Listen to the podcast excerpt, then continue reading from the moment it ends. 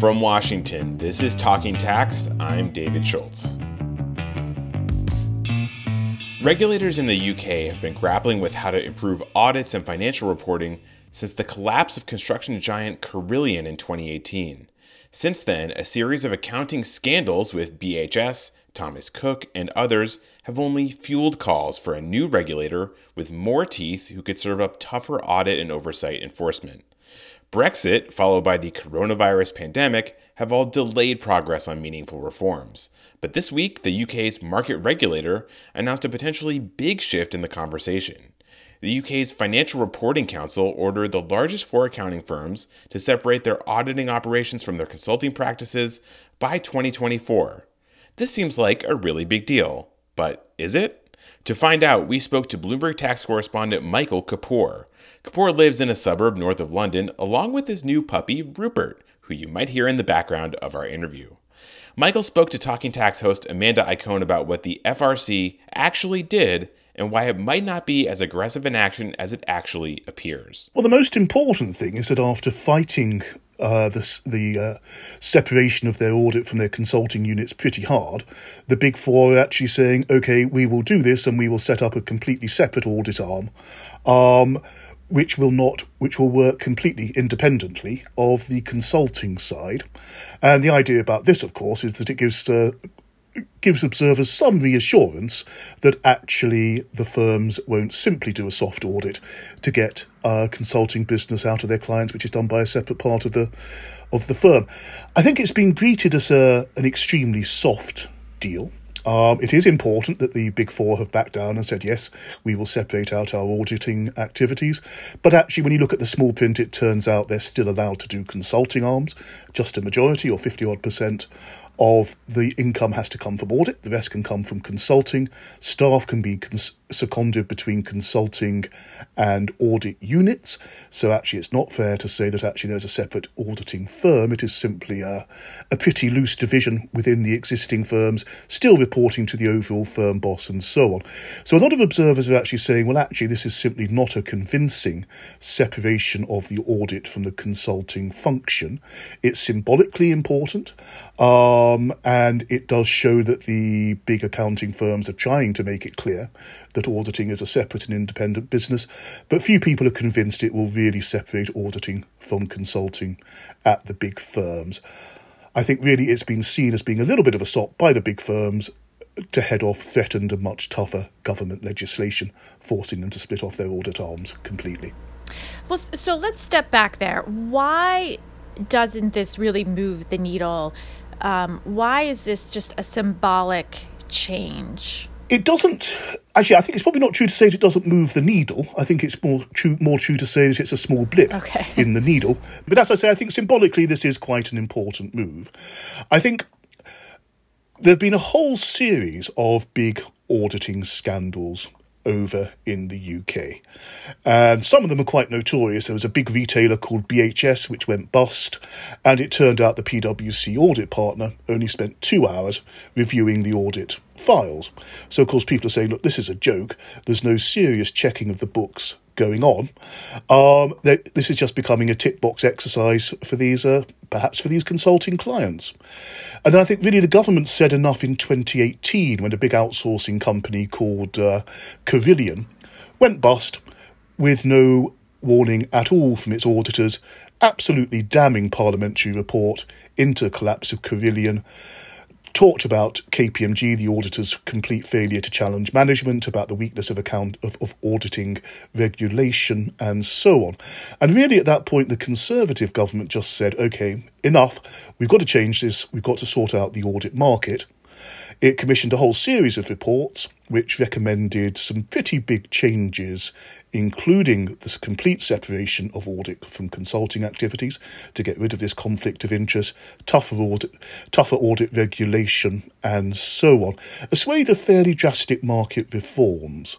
And the government still says it intends to pass these, but actually it hasn't done a thing since 2018 because it's been held up by Brexit, an election, and now by the uh, the COVID 19 pandemic, which is essentially uh, stopped it from passing any legislation. So really, things have stalled. Well, I'm glad you brought up Carillion. I mean, I feel like we've been talking about audit reform and the specter of audit reform since, you know, forever. And it's a good to, reminder of how we got here. Let's talk about some of those uh, other reforms that have been suggested by those reports that Parliament sponsored. Complete separation of the audit and consulting practices is just one of those reforms. What are some of the other ideas that have been floated? The government is being very careful not to say that it will actually go ahead with all of the things proposed by the th- three in total reports it commissioned into the audit market. I think something, something most people expect it to do is to set up a completely new and much tougher um, accounting regulator, which for some reason or other it's decided to call ARGA, like an old fashioned cooker. um, but this would have much more widespread powers to fine not just accountants, but for example, the CEOs of companies involved in an accounting scam or something like that. The present regulator can only actually sanction registered auditors and accountants, in other words, qualified accountants. So I think most people would expect the government at some stage to go ahead with setting up this new, tougher regulator. Then I think, in terms of the audit market, the major report was by the Competition and Markets Authority. And it really s- suggested a whole range of measures designed to make auditing tougher and more impartial. So it said that the big four firms should actually have completely separate audit units, com- operating quite independently of the consulting side. Actually, left its advice open. It said that pragmatically, the easiest way to do this might be simply to have a so called operational split. So they're still owned by the same firms, but they operate quite separately, so called Chinese walls. Um, but actually, it also said that they should come back and revisit this question in a few years' time with a view to possible full sale of the audit units so that the audit units are separate and are completely independent firms not owned by the KPMGs and the PwC. So that's quite a drastic reform which the, the big firms have, have fought pretty hard. It also introduced a requirement for joint auditors for the large stock exchange listed companies, which would mean that the books of these companies are signed off not just by the one auditor, but by two separate auditing firms. And the idea of this was not just to increase audit scrutiny, but also to get firms from outside the big four into the big listed company market. At the moment, most of the largest uh, stock exchange listed companies are audited by the big four. There's a real danger. They're saying that actually, if one of the big four collapsed, there'd simply be uh, not enough firms there to audit the big companies, and so they want to get some of the mid-sized firms in Grant Thornton, BDO, perhaps Mazars, the French, the French firm, into this market initially as joint auditors. Then actually, that the the hope is that they would build up the uh, experience to be able to handle these big audits by themselves. I think there's a whole swathe of measures here. I think they're also actually talking about extending. This was a separate report by by by Brydon, um, extending the scope of the audit report because at the moment only the historical financials, the financials for the past year, are audited. There's a lot of talk about things like the uh, management statements and the interim financials and so on being audited as well, because at the moment those figures are completely unchecked, and also finding ways to actually uh, make the accounts relevant to a much broader audience than at the moment. At the moment, by law, accounts are only aimed at investors or the shareholders of the companies, and actually everyone is saying, come off it. Um, not only are there big areas like sustainability which aren't being audited, but there's a huge audience for these accounts, from employees to suppliers, who are simply being ignored by the formal audit. And so, really, what the government is saying is well, look, we need to make audits a lot tougher as they stand. We also need to take another look at the whole question of what is an audit trying to achieve, who is it aimed at, which parts of the, of the company's statements need to be checked. So the promise is of really far ranging reforms. Um, as I say, nothing has happened yet because there's been no parliamentary times because of the various crises. And what the FRC, the accounting regulator, has been trying to do is to force the pace of reform in advance of legislation. No legislation has been passed, therefore nothing has happened. Therefore, the FRC is saying, well, let's see what we can do to improve matters in the meantime. It's interesting that the FRC is doing this. I mean, there's no regulatory requirement at this point. This is a voluntary agreement between the regulator, an outgoing regulator, and the Big Four. Um, does any of it actually improve the quality of the audit itself? I mean, are there concerns that it's enough? It's a very good question, and some people are certainly not convinced that the government proposals as they stand would do that. Um, I think the move by the FRC in this voluntary agreement with the Big Four um, over separating out audit, at least to some extent, is designed to deal with quite a specific problem this suspicion that they're doing soft audits in return for consulting business and to remove that perceived conflict of interest. So I would say that's a, a useful move, not by itself enough to mend audits. Uh, I think it's important to remember that the scandals have all been about the big firms in particular not obeying the existing regulations. So, in other words, Carillion, BHS, Wirecard more recently, um, that's not a question of audit regulation, the audit regulations as they stand. That's a question of the auditors uh, taking the mickey and not bothering to do the work.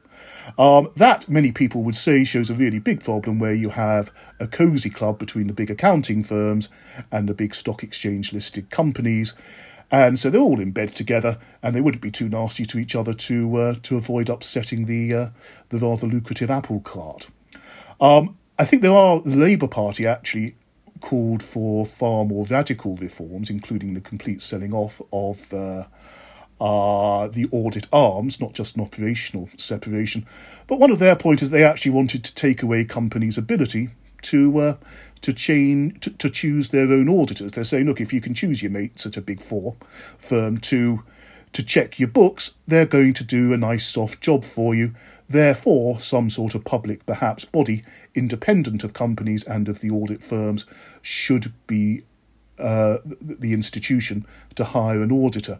So there are a lot of people who are saying that this swathe of reforms, that it would change auditing and corporate reporting by by a lot, actually would not fix the essential problem of soft auditing. I want to circle back to this idea of competition. Um, the UK already has mandatory audit rotation. We've seen some of the smaller firms, some of the you know secondary tier firms pick up additional audit clients over the past year or so.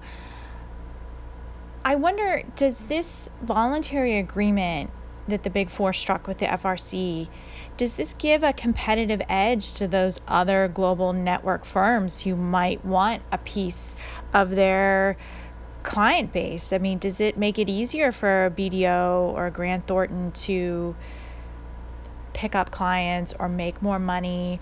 Um, how might this shift that competitive landscape in the UK? Um, the short answer is it won't shift it at all. Um, there's a clear pattern. Um, it was actually an EU requirement after the financial crisis. The EU's been trying to improve auditing and accounting standards since the financial crisis. And auditor rotation, firms being forced to change their auditors occasionally, is a part of that to, to try and break down this rather over cosy relationship. Um, I think in terms of allowing extra firms into the market, the various things we've been seeing, especially auditor rotation, have allowed BDO in particular to pick up some of the smaller stock exchange listed companies, some of the mid caps. All of the 100 biggest FTSE country companies are audited by the big four. That's actually got worse over the past couple of years. And something like 92% of the 350 largest are audited by the big four as well. So actually, the mid-sized firms, for all the talk, aren't in this market. Um, Grant Thornton says it's not worth bidding because it never wins and it's costing a fortune to bid, so it's still not bidding. Mazars is a French company that acts as joint auditors for a lot of large French multinationals, um, but has absolutely no FTSE 350 clients. It's not in the market. So all you have seen is BDO picking up a handful of mid cap companies, there is absolutely no sign that the Big Four's dominance of large company auditing is being dented. There is absolutely nothing in this FRC agreement that would allow the mid sized firms into this. A point widely made, and I think accepted by the mid sized firms themselves, is that actually there's no reason why this uh, audit spin off should be restricted to the big four. So I think we will see certainly Grant Thornton and BDO joining in this move at some stage if the government doesn't legislate in the meantime. You mentioned earlier that, th- that in some ways this is an effort to head off legislation that might be much more strict and take a much harsher stance than this agreement. Uh, do you th- what's the calculus there? I mean, is that a is that right? I mean, will this be enough to defer, delay, or kill any legislation that might be brewing in Parliament? I think, of course, there's been a, an election, and although it's still a Conservative government, a change of business secretary and prime minister um, since these plans were first drawn up. There is a definite suspicion that the government is cooling towards passing audit legislation. There's not much sign of a, a, strong appetite for it. The present business secretary has had absolutely nothing to say about it. The government is very short of parliamentary time to get any of these moves through. So there is a suspicion that actually the government could be running out of energy and time for audit reform. Therefore, the cynical take on this FRC move is well, look, it allows the Big Four to say we've created a separate audit arm, but actually, what the Big Four want to continue doing is offering audit alongside all sorts of other services such as tax and IT consulting. Under this scheme, it still gets to do all of those things. It can even use the same staff on the consulting and audit side. Its audit side itself can still do consulting work.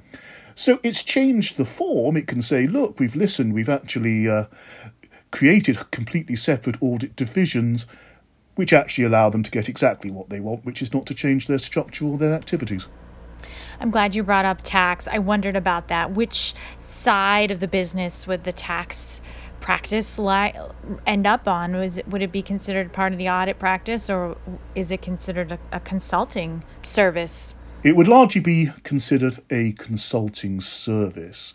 Um, I was saying earlier on that the FRC has been trying to tighten up on thing, things while we wait for the for legislation. And one of the things it has done is tightened up very much on the list of activities that the uh, the large accounting firms are allowed to do for their audit clients. So they're not allowed to do much for their actual audit clients. Um, any tax consulting business would would probably go on the consulting side, except perhaps for some very minor filing of returns and so on, it would be considered part of the audit order business. So, Michael, what happens next? Where does this go from here? The the firms have four years to parse the operations of their audit and consulting arms, and that's it. I mean, the end of story. Um, what comes next? Um, it is, of course, a question everybody is asking. And actually, the first question they ask is, well, why do they need four years to achieve this relatively straightforward split that they've right. known is, is coming for two years already? So they've actually set themselves an amazingly relaxed timescale. They have to draw up plans over the next year. Those plans should already be there. Two years ago, I was being told by the Big Four that they'd actually drawn up contingency plans for this split. So I think it's fair to say they're heel dragging and there might be heel dragging in the hope that uh, the fuss will, will die down a bit. In theory, what should happen is that these plans will be superseded by government legislation, either forcing them to sell off the audit side or forcing a rather more convincing operational split between audit and consulting. So I think the fear is that what's going to happen over the next four years is not very much, and eventually we'll see this rather soft split of the audit side. In theory, actually, this will all be superseded by much tougher, tougher government action, forcing the uh, a, a rather more emphatic split. That was Michael Kapoor speaking with Talking Tax host Amanda Iacone from his home outside London. You can find up to the minute news on the latest tax and accounting developments at our website, news.bloombergtax.com. That website, once again, is news.bloombergtax.com. And if you have any thoughts about what you just heard, or really about anything else, Get in touch with us on Twitter. We use the handle at Tax. Talking Tax is produced by Amanda Iacone and David Schultz. Kathy Larson is our editor. From Washington, I'm David Schultz. Thanks for listening. Hey there, I'm Kyle Trygstad, politics editor for Bloomberg Government. And I'm Greg Giroux, senior elections reporter for Bloomberg Government. Check out our podcast, Down Ballot Counts. Each week, Greg and I will be breaking down all of those down ballot elections that make up the fight for the U.S. Congress. Listen and subscribe to Down Ballot Counts from Bloomberg Government wherever you get your podcasts.